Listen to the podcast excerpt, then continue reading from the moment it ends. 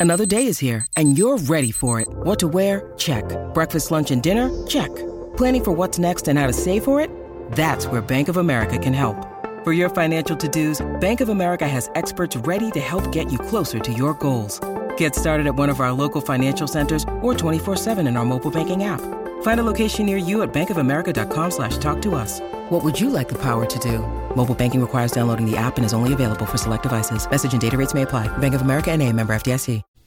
Welcome back, Cracked fans, to another edition of the Cracked Interviews podcast. I'm your host, Alex Gruskin. Some breaking news in the college tennis world as USC has not only hired their next head football coach, but they've hired their next men's tennis assistant as well. It will be Rich Bonfiglio, the former Columbia San Diego assistant, heading over to Los Angeles to coach the Trojans in 2022. And of course, I have thoughts on the hire. I will offer my opinion, solicit the opinions of Matt Stakoyak, Chris Halioris, John Parsons on this week's Great Shot podcast episodes. But you know who can probably offer us the most insight into the USC coaching search? The head coach of the men's tennis team, Brett Masi, who joins us on the podcast today. And I will point out this podcast, one of the many we are doing here to help preview the 2022 college tennis season. I am hoping to interview every Power 5 men's and women's coach before January January starts. You'll be able to hear all of those conversations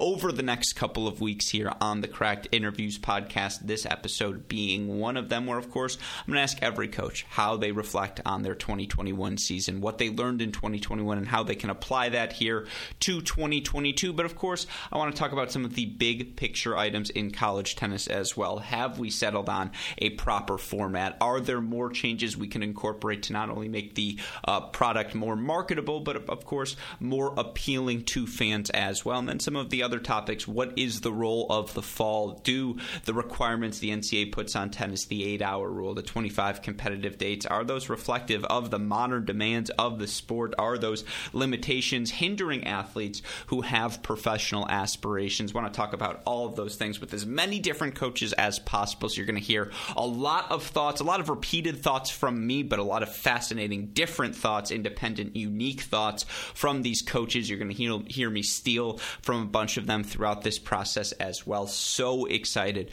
to start sharing some of these interviews with you. As again, the word progressive, I don't mean it in a political sense. I mean it in the sense that all of these coaches are pushing the boundaries for what they think college tennis can be, what it can become as well. And it, fascinating conversations. I'm in heaven, folks. This past four weeks of content we've been accumulating here at Cracked Racquets, it is my strike zone. So very excited to roll out those interviews to all of you over the course of the next few weeks, I suppose next month and a half, uh, just given all of the interviews that we have. But of course, we start today with USC head coach Brett Masi, who again talks about his decision to hire a new assistant head coach, uh, Rich Bonfiglio. Excuse me, talks about you know 2021 closing the page on the Cukierman, the Riley Smith era, how they build forward here in 2022, some of the recruits they brought in, his recruiting philosophy, and so much more. It's a fantastic conversation that I know all of you listeners are going to enjoy. Of course, if you've missed any of our other preview content, you can find it all on the website, crackedracquets.com. College contenders rocking and rolling. We've broken down number 10, Arizona and Ohio State. Uh, number 10, excuse me, Kentucky and Ohio State for the men and women. Number 9, Arizona and Texas A&M. Number 8, TCU uh, for, and Duke for the men and women. We get to number 7 here this week. You can find us breaking down the teams on the Great Shot podcast, coaching interviews here on the Cracked Interviews feed. You can read more about them on the website, crackedracquets.com. learn more about them on our Cracked Racquets YouTube page. As of course, we try to ensure you all have all the information before you, uh, before the start of the 2022 season. But enough with the plugs. You want to hear what, why, what, and why Coach Masi hired uh, Coach Rich Bonfiglio and about the Trojans entering 2022. So without further ado, Westoff, get to those credits. Here's my conversation with USC men's tennis head coach Brett Masi. When you need mealtime inspiration, it's worth shopping Kroger, where you'll find over 30,000 mouthwatering choices that excite your inner foodie. And no matter what tasty choice you make, you'll enjoy our everyday low prices, plus extra ways to save, like digital coupons worth over $600 each week. You can also save up to $1 off per gallon at the pump with fuel points. More savings and more inspiring flavors make shopping Kroger worth it every time. Kroger, fresh for everyone. Fuel restrictions apply.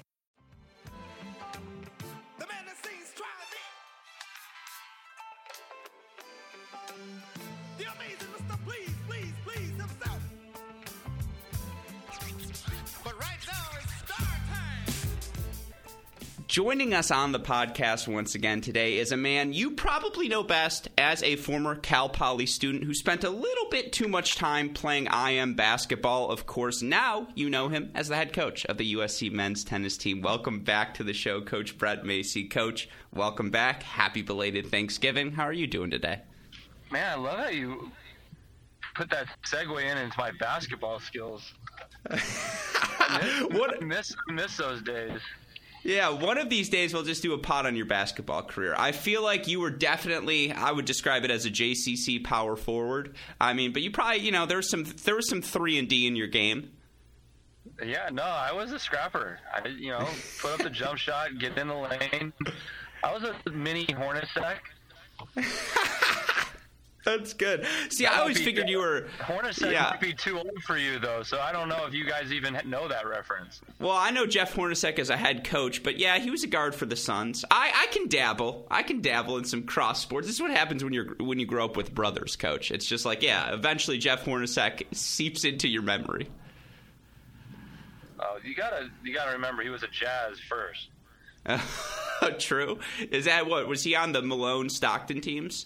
Yeah, you got it. There you go. Uh, you talk about successful duos. Here's how I'm going to transition here. Uh, obviously, a successful duo over the past decade at USC has been, you know, Kris Kwinta and any head coach. He was a staple of that foundation, the connective thread in your tenure from the Steve Johnson years to where you are now. And obviously, the big news in college tennis, Coach Quinta goes and takes the head coaching job at Cal. The USC assistant job becomes open. And I've talked to people around college tennis who will say the USC assistant job is better than maybe 85% of head coaching jobs. And obviously, it was big buzz in my circles who is going to get that USC assistant job. Well, we now have the answer as you have hired Rich Bonfiglio over from Columbia to come and be your assistant at USC.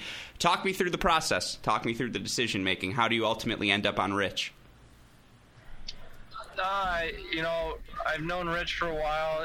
Obviously, I think what he's doing out there, he put himself in the top three, five assistants in the country.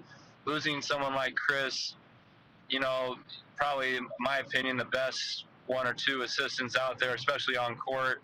Just a great guy, awesome with the guys on the team.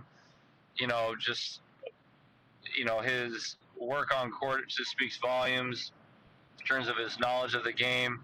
Uh, but Cal's getting a great guy there. Super pumped for him. Uh, so when we, when I was, when Kris was, you know, kind of nailing it down that he was going to take the job, you know, I was speaking to my guys like, you know, Ryan Keckley or Todd Dobler, who, you know, are his close confidants and, you know, just really good friends. And, you know, they're going to give me the, you know, the good stuff. But like even your guy over there in Michigan, Adam Steinberg saying, "Hey, if you know someone leaves tomorrow, I'm hiring him," or Tony Bresky saying, "I'm hiring him." Well, I think the guy, you know, just says right there that he's the next guy up. And you know, from talking to him just about you know how he was able to get the recruits that he's been able to, and you know, re- secure some of the guys that he has at Columbia, and even at USD. I mean, he was the main guy there to re- get August Holmgren. You know, I think he's uh, you know kind of like a Tanner Stump in a way in regards to, you know, an, an awesome recruiter and, you know, really builds the relationships with guys. And, and, you know, he's amazing on court with just in terms of his strategy and knowledge of, of the game. And I was like, okay, why am I looking any further? I just got to, I got to go out and get this guy. Yeah. I appreciate you giving me the opportunity to interview for the job. I thought it went pretty well. I'm not going to lie. I expected to get it. Was I a little hurt when you went another direction? Yes. But I guess we can put that on a back burner for a different time. You know, I, I think I'm old enough to do it, but that's, again, discussion for another time. But it's so interesting to hear you talk about the recruiting piece because you look at what he has been able to do, and it's, you know, I think top 10 classes in five of the last six years at Columbia, and obviously he's played a big role in that. And the San Diego part as well. He's a former assistant there. You know, obviously you coached there for a time as well. Was it important for you to find a guy with California roots?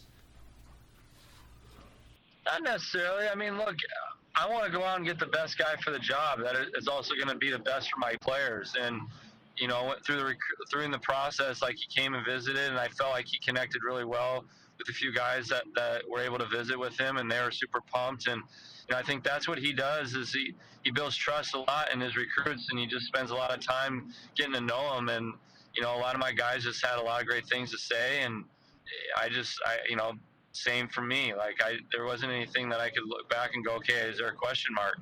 So I, getting a California guy with ties, like, yeah, maybe that, you know, he obviously knows the, you know, the lay of the land being from here for, for a couple years, but no, you just go out and get the best guy you possibly can.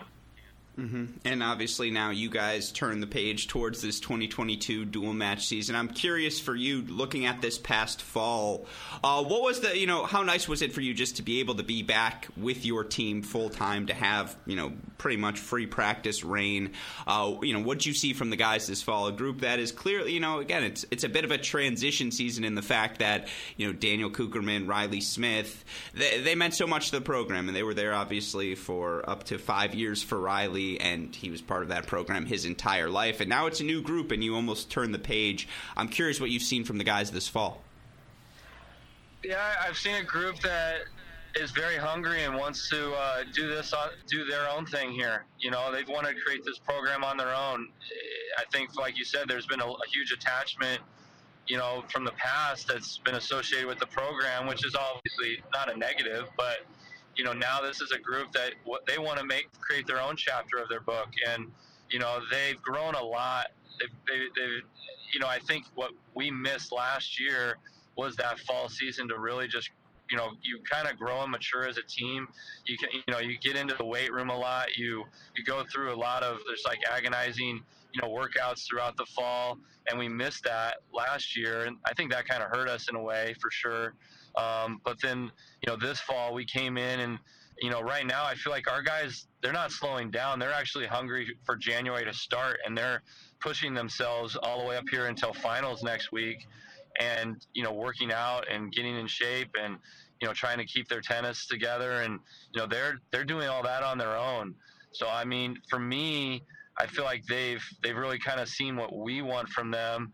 And I think that they're, you know, really highly anticipating you know, especially with you know, couple, adding a couple guys that we're going to add here in January. I mean, that's a that's going to make our team. I feel like a really uh, a very strong candidate here.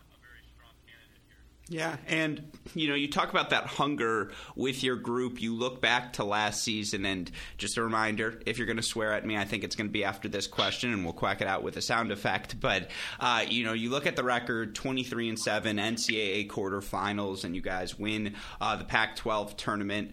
I am curious, though. You know, six of those seven losses are four three. Does that leave a sour taste in the mouth of the guys? And how do you use that fact? You know, I think it was two and six in four three matches last year as motivation to get this group going, or do they not even need that? No, I mean, look, we played an inter squad against Texas early on in the fall, and that definitely was, you know, taste that bitter taste was in their mouth. I I mean, I look at it as a learning moment from us, like a couple things. One, like I said, we didn't have the training that we could potentially like leading up to the to the season so guys weren't in shape like you know you just kind of threw them out there and so we were a little banged up from time to time if you can remember. We didn't have steph in a couple of those matches. We didn't have daniel in one of those matches. You know we you know we lose all those. And when you it's kind of like when you start losing breakers or you start lo- losing those 10 pointers it starts to get in your head a little bit. And not that it, i'd say that it did get in our head but you know look Mor Bulis was injured the whole year. We didn't have him. So you know a lot of ifs whats th- you know buts whatever. You just de- definitely could have changed a few things if you know you have another you know person in the depth chart you you know you can secure one of those matches you're not necessarily banged up. You know like shoot two of those matches we had match points in. So you know what can you and then we actually were two points away from winning another one in that in that quarterfinal. It's just all growing moments that maybe is for a better place later on down the road maybe this season. And you know we're we're hungry and we're you know maybe this team just kind of gets over the hump this year with it yeah, and uh, you know, you talk about all the injuries you guys dealt with, and that I know was a theme for you guys throughout the course of the season. But with that said, you know, talk about the reps guys like obviously Bradley got at the top of the lineup last year, and Ryder and Jake, and just it felt like you had to play the entire roster at different points of the season because you guys were so banged up. How does that help you entering this year? Yeah, I mean, look, like I said, we're adding a couple guys. We're gonna have eight, nine, ten guys. They're all gonna be able to possibly play this year. This is, in a way, we could have a deeper team than we did last year if we're all healthy. I mean, one. I feel like Steph has really kind of secured himself up there at the top of the lineup, just in terms of his fall season. But from there on out, I mean, your get your your guess is as good as mine of who's going to be at what spot come you know January, February, March you know, just to see who kind of locks in a certain couple spots, you know, in those in those parts of the lineup, and then, you know, who's to say that things could change or whatever. But I just I just think anybody can go out there and, and win for us and produce for us on any given day. So that's what I'm really excited about is just how good this team is. And like on any roster, when you have depth, you know, complacency can't set in because you're battling for that for that spot every week because you know if you're not necessarily going to do it, somebody else is going to be willing to step in and do it themselves. Mm-hmm. So practices well, become harder; all... they can become more focused and everything. Mm-hmm. Well, I'm curious. With all of those thoughts in mind, uh, you know, you look at this fall, and I think as a byproduct of last fall, we saw a lot more hidden duals being played. And you know, we're interviewing all these Power Five coaches. I want to ask them all of this question. I want to hear your thoughts on this as well. Is just what is the role of the fall? Because if the role of the fall is to prepare for the spring it would make sense that why wouldn't teams just play only hidden dual matches? That's as close as you get to the actual dual match spring season format versus the role of you know the individuals that are played in the fall. And you talk about a guy like Steph for him to have the opportunity to you know make a national quarterfinal and kind of just show the rest of college tennis, hey, I can be the guy now. Uh, I'm curious what you view the role of the fall as in college tennis. Uh, I think it's be- I think it's best described. It's it's both. I mean. I 100% love the hidden dual format. We're actually going to play another one in January um, at Sherwood to start the season. Um, and I like it a lot this year for the reason of the team that we had, like you mentioned at the beginning. We got a new group. They're kind of getting used to to one another. They're trying to figure out, you know, like for a guy like Peter Makk or Sam Rubel or even Paul Barreto, who hadn't got to play for a year, you know, these guys get to go out and compete together as a as a group and they're cheering for each other on the sideline, even though like it's you know they're it's not like they go play their match, they go rest, they get something to eat, they come back and go play another one two hours later. It's like they're all kind of going through the battle together, and you know each day we kind of grew in that process when we were down there in Athens, and you know each day got a little bit better with regards to you know how they connected and, and grew in that format. But you know with that being said, you know I think that there's a lot of positives to someone like Steph getting to play individual tournaments and or everybody for that matter and getting that success or like look at the success a lot of these guys have had playing semi-pro events like Brian Shelton or Ben Shelton and um, you know a few others like those are those are super crucial for their just their confidence as well just to see where they're at and how they're progressing in their tennis. So I can see it as a combination you know that we should be should be doing it. Um, you know, should it be the end all be all? I don't know, but I definitely think if you're a young coach and you're trying to figure some things out, you should you should definitely put the put those things in it in your yeah, Well, yeah, with that said, you know, all this was a setup for me to get your opinion on the buzzword issue. And I know we've talked about this before privately. I don't think we've ever talked about it on the podcast. By the way, for what it's worth, because I went back and looked, second all time amongst college coaches in appearances on the Cracked Interviews podcast, coach. You can throw that in the interesting facts on your resume. I don't know if that's a good thing or a bad thing, but, you know, something I've wanted to hear every coach's opinion on is where should the NCAA individuals tournament be placed in the college tennis schedule? Because the more I think about it, you know, the idea of there being an individual season in the fall and a team season in the spring, or even a team season in the fall and an individual season in the spring, suggested by Coach Goffey, which I will be stealing moving forward. Uh, I, I can understand the appeal of dividing the two because, you know, A, thankfully, no income tax in Florida. Otherwise, we'd all have been paying it by the end of those three weeks there for NCAA tournament. But, you know, it, it's just again, why are we playing individuals the, in the fall if they don't really, you know, if they don't, if, if we're trying to prepare for the dual match season? I guess I, I understand the division. I understand the impetus for some to want to move it. I'm curious where you fall in that discussion. Um, I guess I'm more of a traditionalist in the fact that, like, I mean, I've gone back and forth with this, and I can see the point of wanting to just play uh, dual matches in the spring and not worry about you know, you know, the end result with individual. I mean, I guess if you could make it perfect like golf does, where they can play individual stroke and you know it kind of counts in the same tournament, like that'd be amazing, you know, or do it like you used to do it back in the you know good old days of you know you make it a 128 draw and whoever wins the most points or matches gets the national title. I don't think anybody wants to go back to that, but you know that was the old format back in the day. Um, but I, I think like, we have a good product and we have something that that works.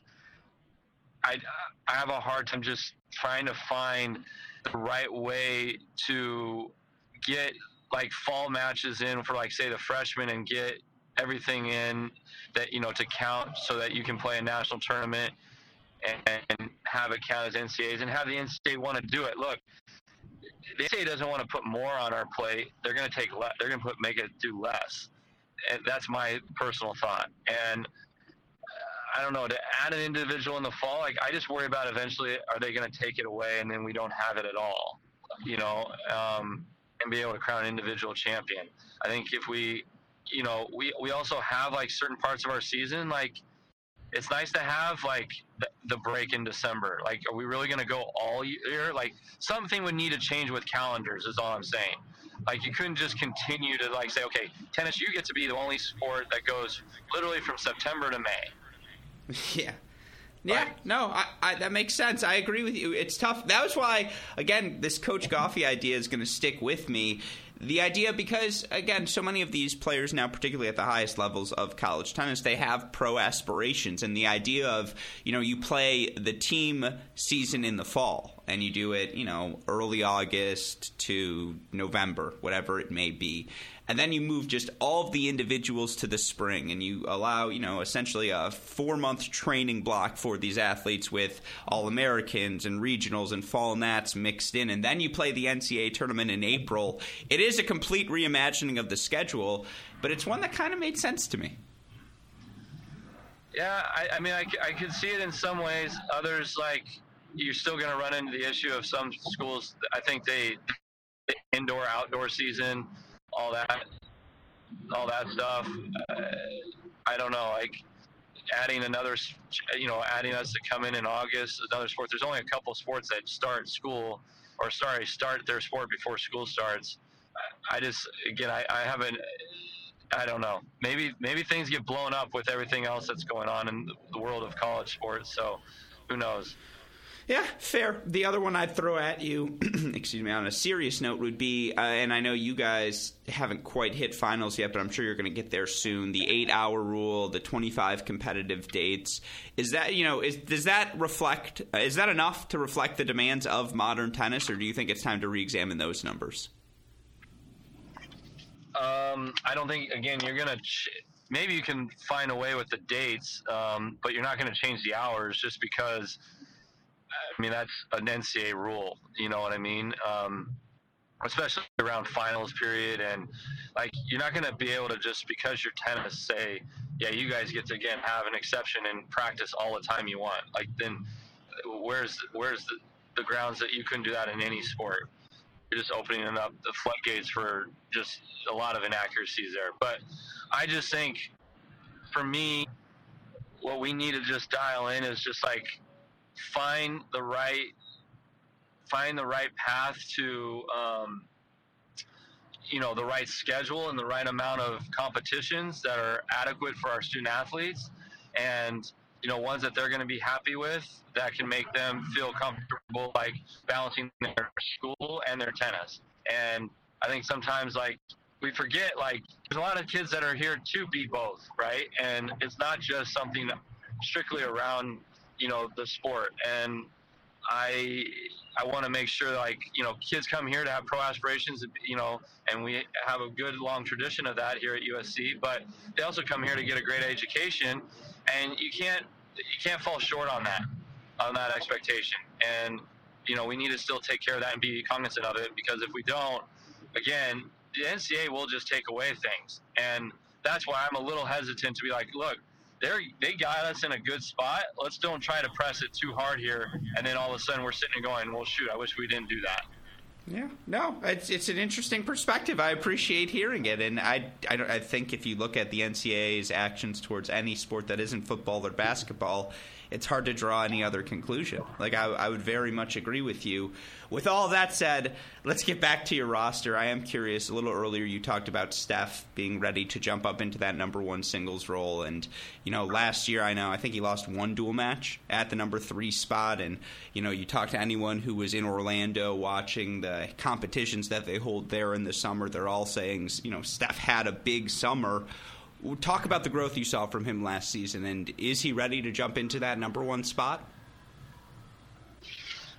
Yeah, I mean, look, he's just like anybody. He's got you know maturity and growth, and that's why he's here in college tennis. You know, to to to do that, and he's figuring it out at a rapid at a rapid pace. I think, you know, moving up to three from five the year before, that was a good progression for him, and now like he sees it with Daniel and Riley gone.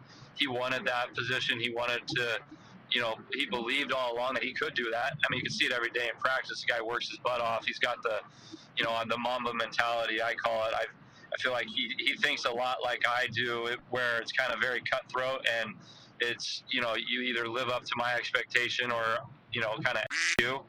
Um, and, you know, I love seeing that in him. And he's, you know he's growing and he's maturing as well mentally in his game as well as to, in terms of just his shot selection and his productivity there as well. You know, there's a lot more variety. There, he understands that he can't just like, especially at the one position, just go, okay, I'm going to hit a serve and a forehand, and that's how I'm going to win my point. Um, and I think he did a really good job of that when I was down in San Diego with him. Is he, you know, he used a serve and volley. He used you know, his slice a lot better. He used a heavy ball. He used transition.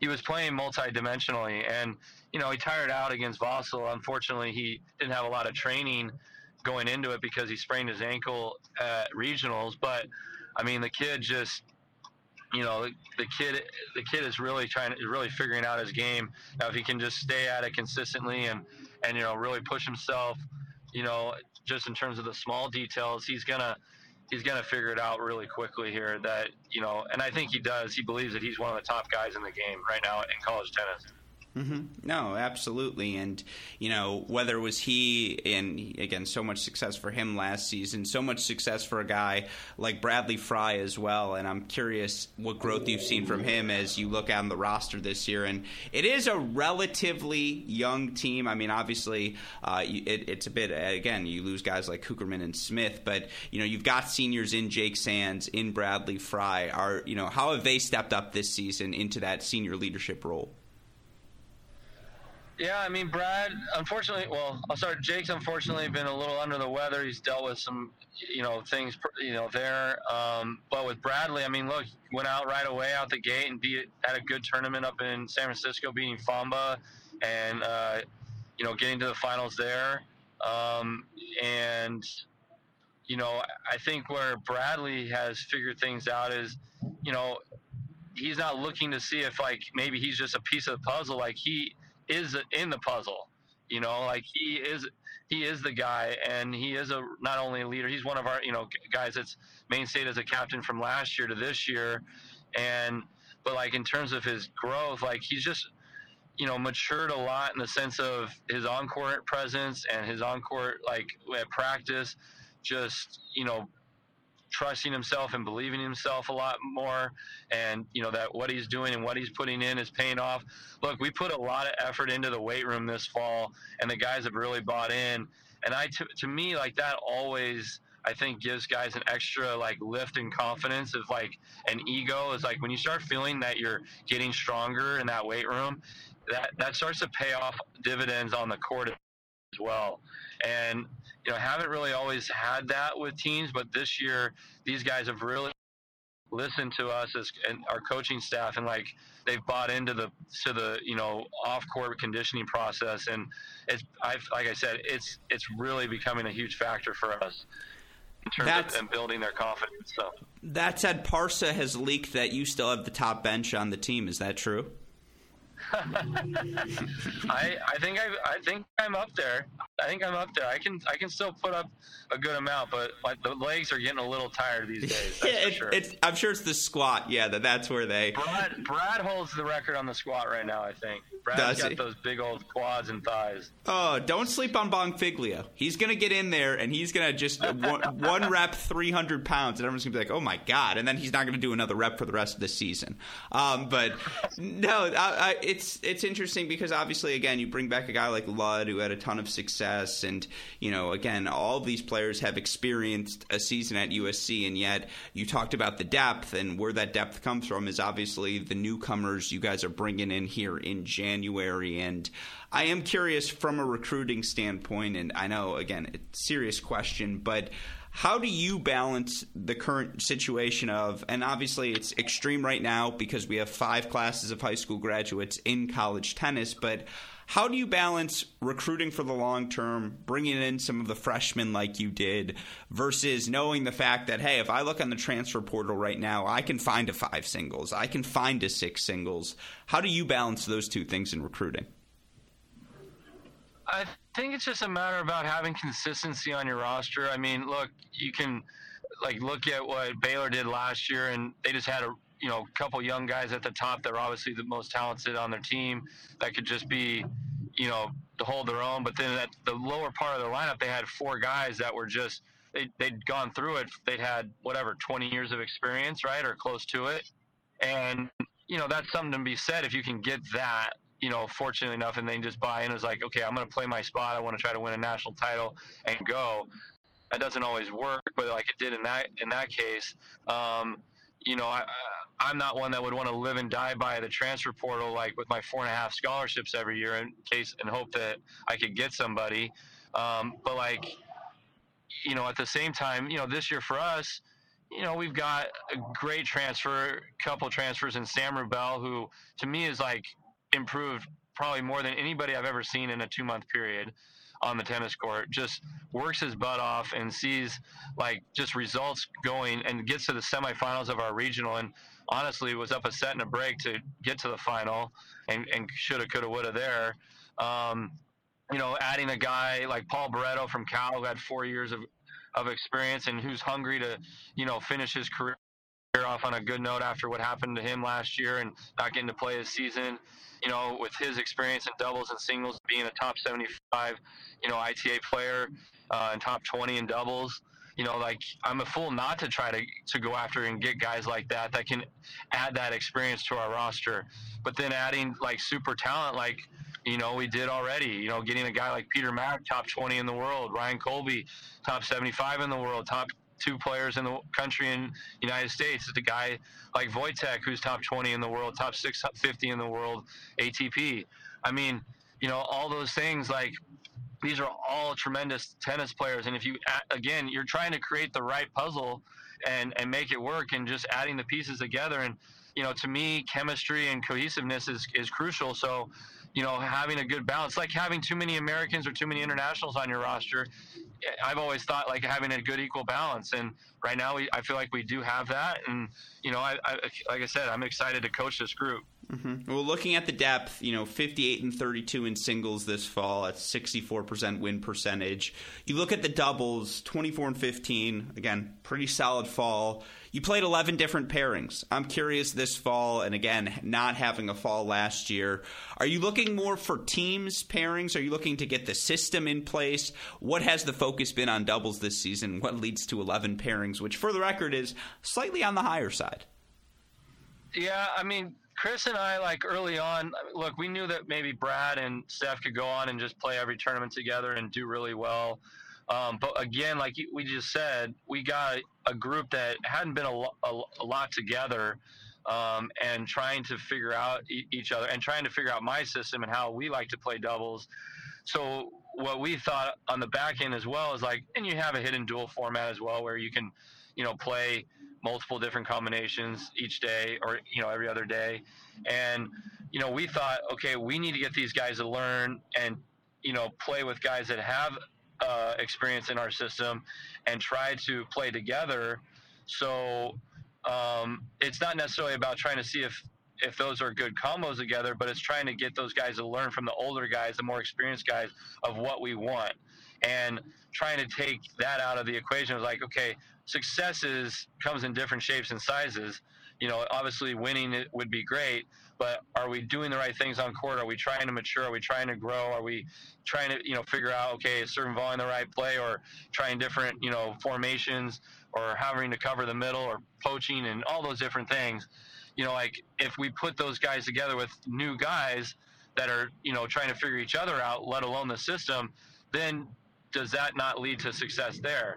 Or putting a guy like Peter Makk with Bradley Frye and you know getting him to learn from a guy who played number two doubles and lost one dual match last year, and Steph with Sam who's the same, and then they go out and have the success that they had.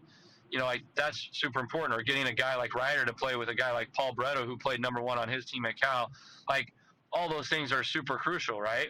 So, you know, that to me was what was important for our group and learning from, you know, from guys like that and playing with, with players like that. Are you team serve and volley whenever possible in doubles? I'm curious what that system looks like. You don't have to give away the full playbook, but I always think this is interesting because I do think one of the changes in college tennis is, you know, early, you know, 2000s, late 2000s, early 2010s, so many coaches, it was serve volley, serve and volley, serve and volley. Ha- have your doubles principles changed at all over the past couple of seasons? I definitely think I'm more open to different variety. Um, you know, I think I always think if if you're a if you have a good first serve like a Bradley Frye, Stefan, or even Paul Bray, like you got to know your game, um, and you got to know your opponents that you're playing, you know, sometimes it warrants that you play I a lot or you play a style where you don't poach as much because the guy it's not necessary and you can kind of just serve and volley and, and, play straight up and just get to the net. I do think the team that gets to the net first is usually the team that's going to dominate the court. Like i truly do believe that. Does that mean you have to serve and volley? Not always. Maybe on a second serve you think the guy's returning at your feet a little bit more you can hit an approach shot and come in? Great. I like that I think the idea is you're always playing aggressive, and the idea is to come to the net and finish at the net. I don't think you can have a winning strategy, especially outdoors, where you're playing strictly from the baseline. Indoors, yeah, obviously as well on quicker surfaces the team that gets the net and forces the action is usually going to have a lot more success than the team that tries to play from the baseline. Yeah, and obviously you're well aware how important that doubles point is. I will continue to say you guys winning that doubles point against UNC at the 2020 indoors, that was the match. Just you guys seized the momentum in that tiebreaker you never let it go. With that said, you look at the schedule this year and look, it's not going to be an easy kickoff weekend. Right away, you guys have Harvard in that first match, a potential rematch with Pepperdine looming after that. And, you know, I look at the schedule. I know you guys have Texas later on as well. A, I'm sure it's got to be nice for you to just be able to schedule a little bit more freely this year. But B, you know, what are your thoughts on the schedule? What are the matches that, you know, you guys are most looking forward to?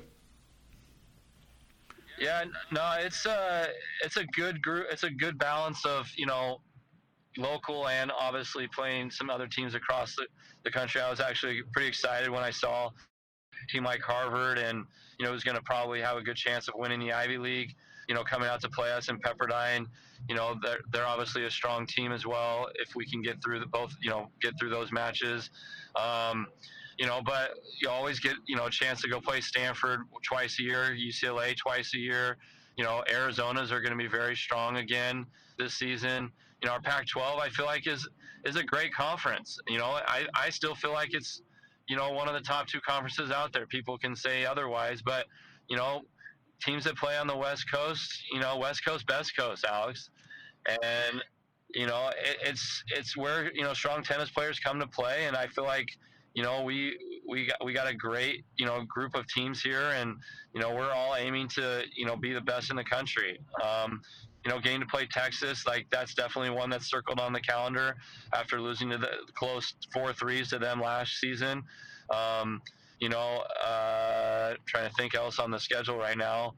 Um, you know, I'm hoping to still try to get a match in with the Buckeyes. Where Coach Tucker and I are trying to work on that tirelessly. You know, and hopefully, if we make national indoors, we get to play those matches as well. So, you know, a lot of a lot of great a lot of great matches to look forward to. A USD team, you know, down there we play at the end of the season. I mean, Ryan's gonna have a great team this year. I feel like a top twenty team for sure.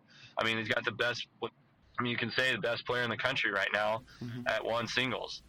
Yeah, no, absolutely. I'm curious for you because you've coached again, whether it's now at USC, at San Diego, Texas Tech.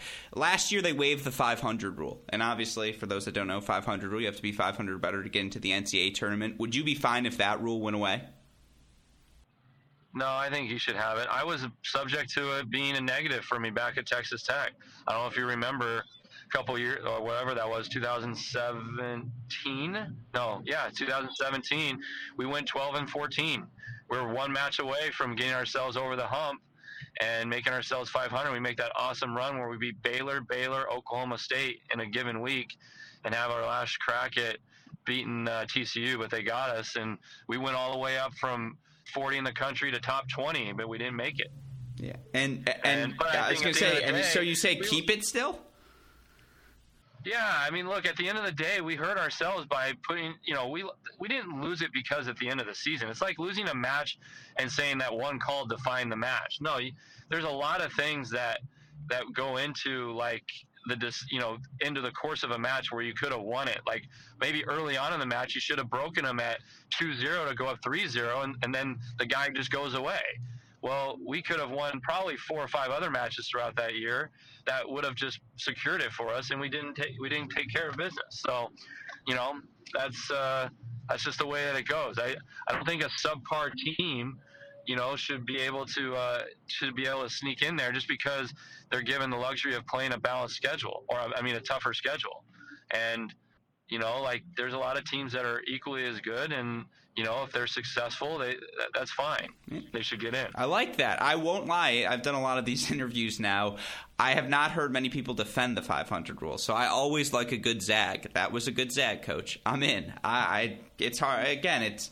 I mean, it, it, I see both sides of the argument. I like again, if it if there are more USC Georgia, USC Ohio State little quad type events, I'm in on that at the same time, there is something to be 500, win your matches, you know, to get into the NCAA well, tournament. Here's the thing you got to look at, Gruskin. Okay, so let's be honest. In the top 25 in, the, in basketball, football, whatever, would you ever see a team that's 8 and 15 just because they play in the SEC be in the top 25? No, you wouldn't. I feel like, look, I'm on the committees. I do all these things. I always go to argument of like ranking wise we do ourselves a disservice by saying that we put all our eggs in one basket with the wins. Like, I, I, will go to the grave on that. You know, like if you lose, you shouldn't be just put.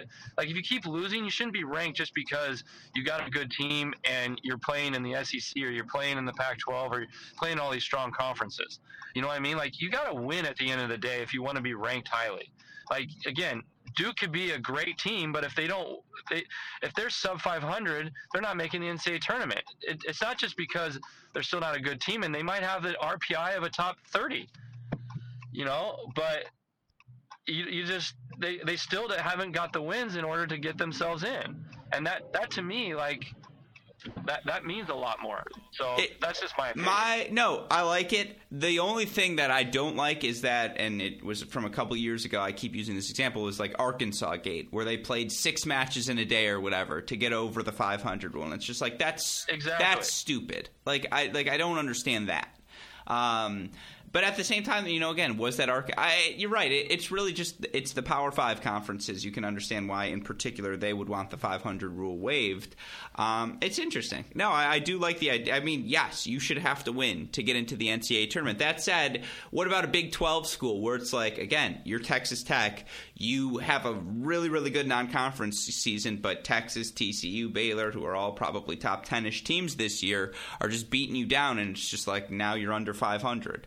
That, that, that's where. It, does that team deserve? You know, did your team deserve to get in? The answer was probably yes. at, at the same time, like I make my schedule. I make my schedule. I have that's only five matches, Alex. At the end of the day, like in the Big Twelve, you play five matches. You have twenty other matches or whatever, anyway, fifteen other matches there throughout that entire, you know, fall or sorry, spring that I could have put some things together to make, you know, to make that work, and I didn't do it. And you know, just because for five matches I couldn't get it done, or I won one of those four matches, like you know, I, I, again, I could have beaten that year. I could have beaten Vanderbilt. I could have beaten Alabama. I could have, you know, beaten some of these other schools, and we didn't do it. And you know, that's on me. And I, maybe I should have scheduled. If I would have scheduled differently, maybe gotten some other, you know, easier wins, then that wouldn't have happened. But unfortunate. Sure. No, that totally fair. Well, then, with that in mind, uh, a couple ones 'cause I know you got to go soon. La- just some goofy stuff to, before I let you go. If you knew that you got to, you know, you get to enjoy the joys of winning the 2020 National Indoors, but then you have to endure whatever the hell happened at last year's National Indoors, are you willing to make that trade off again? Yeah, of course, man. Come on. That's an easy one. Like you're gonna go win a national title and then you lose a couple of those tough, those tough ones. Like I get it. You know, like that, again, those were growing moments for us, and it was unfortunate, but you know, it's it is what it is. Mm-hmm. I'm Sorry. I am curious, what was last year's National Indoors like? I have to ask. I mean, I was there. It was the fun. You, I mean, just some of those matches, whether it was Texas, whether it was TCU, even Illinois. It just, you know, even though the Illinois was four one, that felt like a four three match. What does a weekend like that do for the team?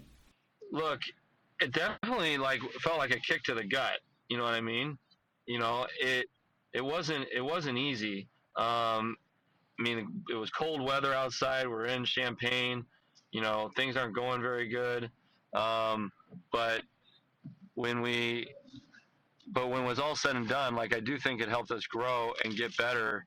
You know, towards the middle part of the season, and you know, it gave us a little bit of a kick in the gut, like we needed in order to, um, you know, in order to uh, get to where we want to, where, where we wanted to go. And I, you know, I was really, you know, bummed at the fact that we lost those matches, but at the same time, you know, I, I really think that at the end of the day, we were just, we just weren't a team that was ready for it yet, and you know, we we got ourselves ready towards the middle part of the season because Yeah, that was a four beer weekend, no doubt about that. Uh, yeah. Um, yeah. All right. Again, rapid fire here, home stretch. Some other rule changes. Would you be fine if college tennis implemented a timeout? So you get one 90 second timeout to use at any point of the match. You get to bring all your guys in, quick team meeting. You can send them back out. Gosh, yeah. I actually, I remember having one of those one time. I remember we were playing Arizona back in the day. I was the assistant coach here, and Tad Berkowitz. We're just crushing them. We're up like 7-0 on every court or 6-0 on every court, and he just goes over to comes over to Peter and I and goes, "Hey, can I just call a timeout real quick and just like get my group back together?" Because I'm we're you know like it was really funny because like I was thinking the same thing. I was like, man, I would probably want to have a timeout too at this point. And uh, yeah, I, wouldn't mind that. That's actually a pretty good idea. I'm, I'm for All right, it. I, I for throw it. them in. Now we get funkier. Substitution. So to me, why do you bring up substitutions? I just think that lull between the end of doubles, start of singles, and really the first hour of singles, you, you lose a lot of fans there. So my solution to that is simultaneous start, one doubles flight, four singles flights, but you get to start, uh, you get to substitute those doubles players into singles. If you, each coach gets one substitution, is the point throughout the course of the match. Does he have to stay in the entire time, or can he come back out? I'd say it's soccer substitution. So you sub him in. He's got you know the player you subbed out cannot go back in. Man, I would, I would actually like. It'd be great, right, to bring in like, let's say The closer. your guy at six. Yeah. The close, the guy like who can't really serve at six singles, and he just, he just needs like a guy to come in and like you bring in a six seven monster to just drop bombs at the end of the match to close out the dual. Like that'd be, that'd be incredible. Yeah, wouldn't you know, to be able to do something like that? and that. like you guys get the scoreboard going. You bring in the closer sound effect. Like I think it's a win for college tennis. The thing is, I just it's that lull and. Yeah, I mean, again, I'm, I don't think it compromises the format. The real question is, would you have kept Riley out of matches to bring him in as a closer? Probably. Yeah, that's fair. He does it well enough on his own. Uh, well, then, with that said, final question for you, and I've given every coach the chance to do this, so I need to do. Actually, to go back to that, what would be kind of cool is you don't you you just can switch courts. Ooh, ooh. Don't just you just go like okay, like Steph, you're not doing or whatever. Like between two and three, you can go up or down one position at some point during the match. How about that? I, ca- I can I steal that? Oh, I'm I'm a Yeah, I'm go a for hundred percent gonna steal that. That's a good one. I like that. Uh, yeah, or it's like Steph has it today, and Daniel's a little banged up, and he's in his usual second set swoon, and you're just like, all right, Steph, go finish the match. Like Daniel, you're we're gonna just you go down there. Yeah, it's just yeah, I'm in. I, I like that rule. That's a lot of fun. Um, well, then my final question for you uh, is, of course, the same one I'm offering all these coaches, and I know we've heard it from you before, but you know, again, I, I want to hear it. Give me the recruiting pitch. Why should I come to USC? Why should I be a Trojan?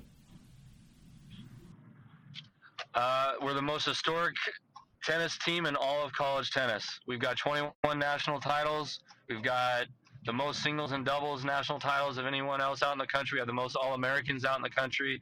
Right now, we have over seven or eight guys that are playing professional tennis.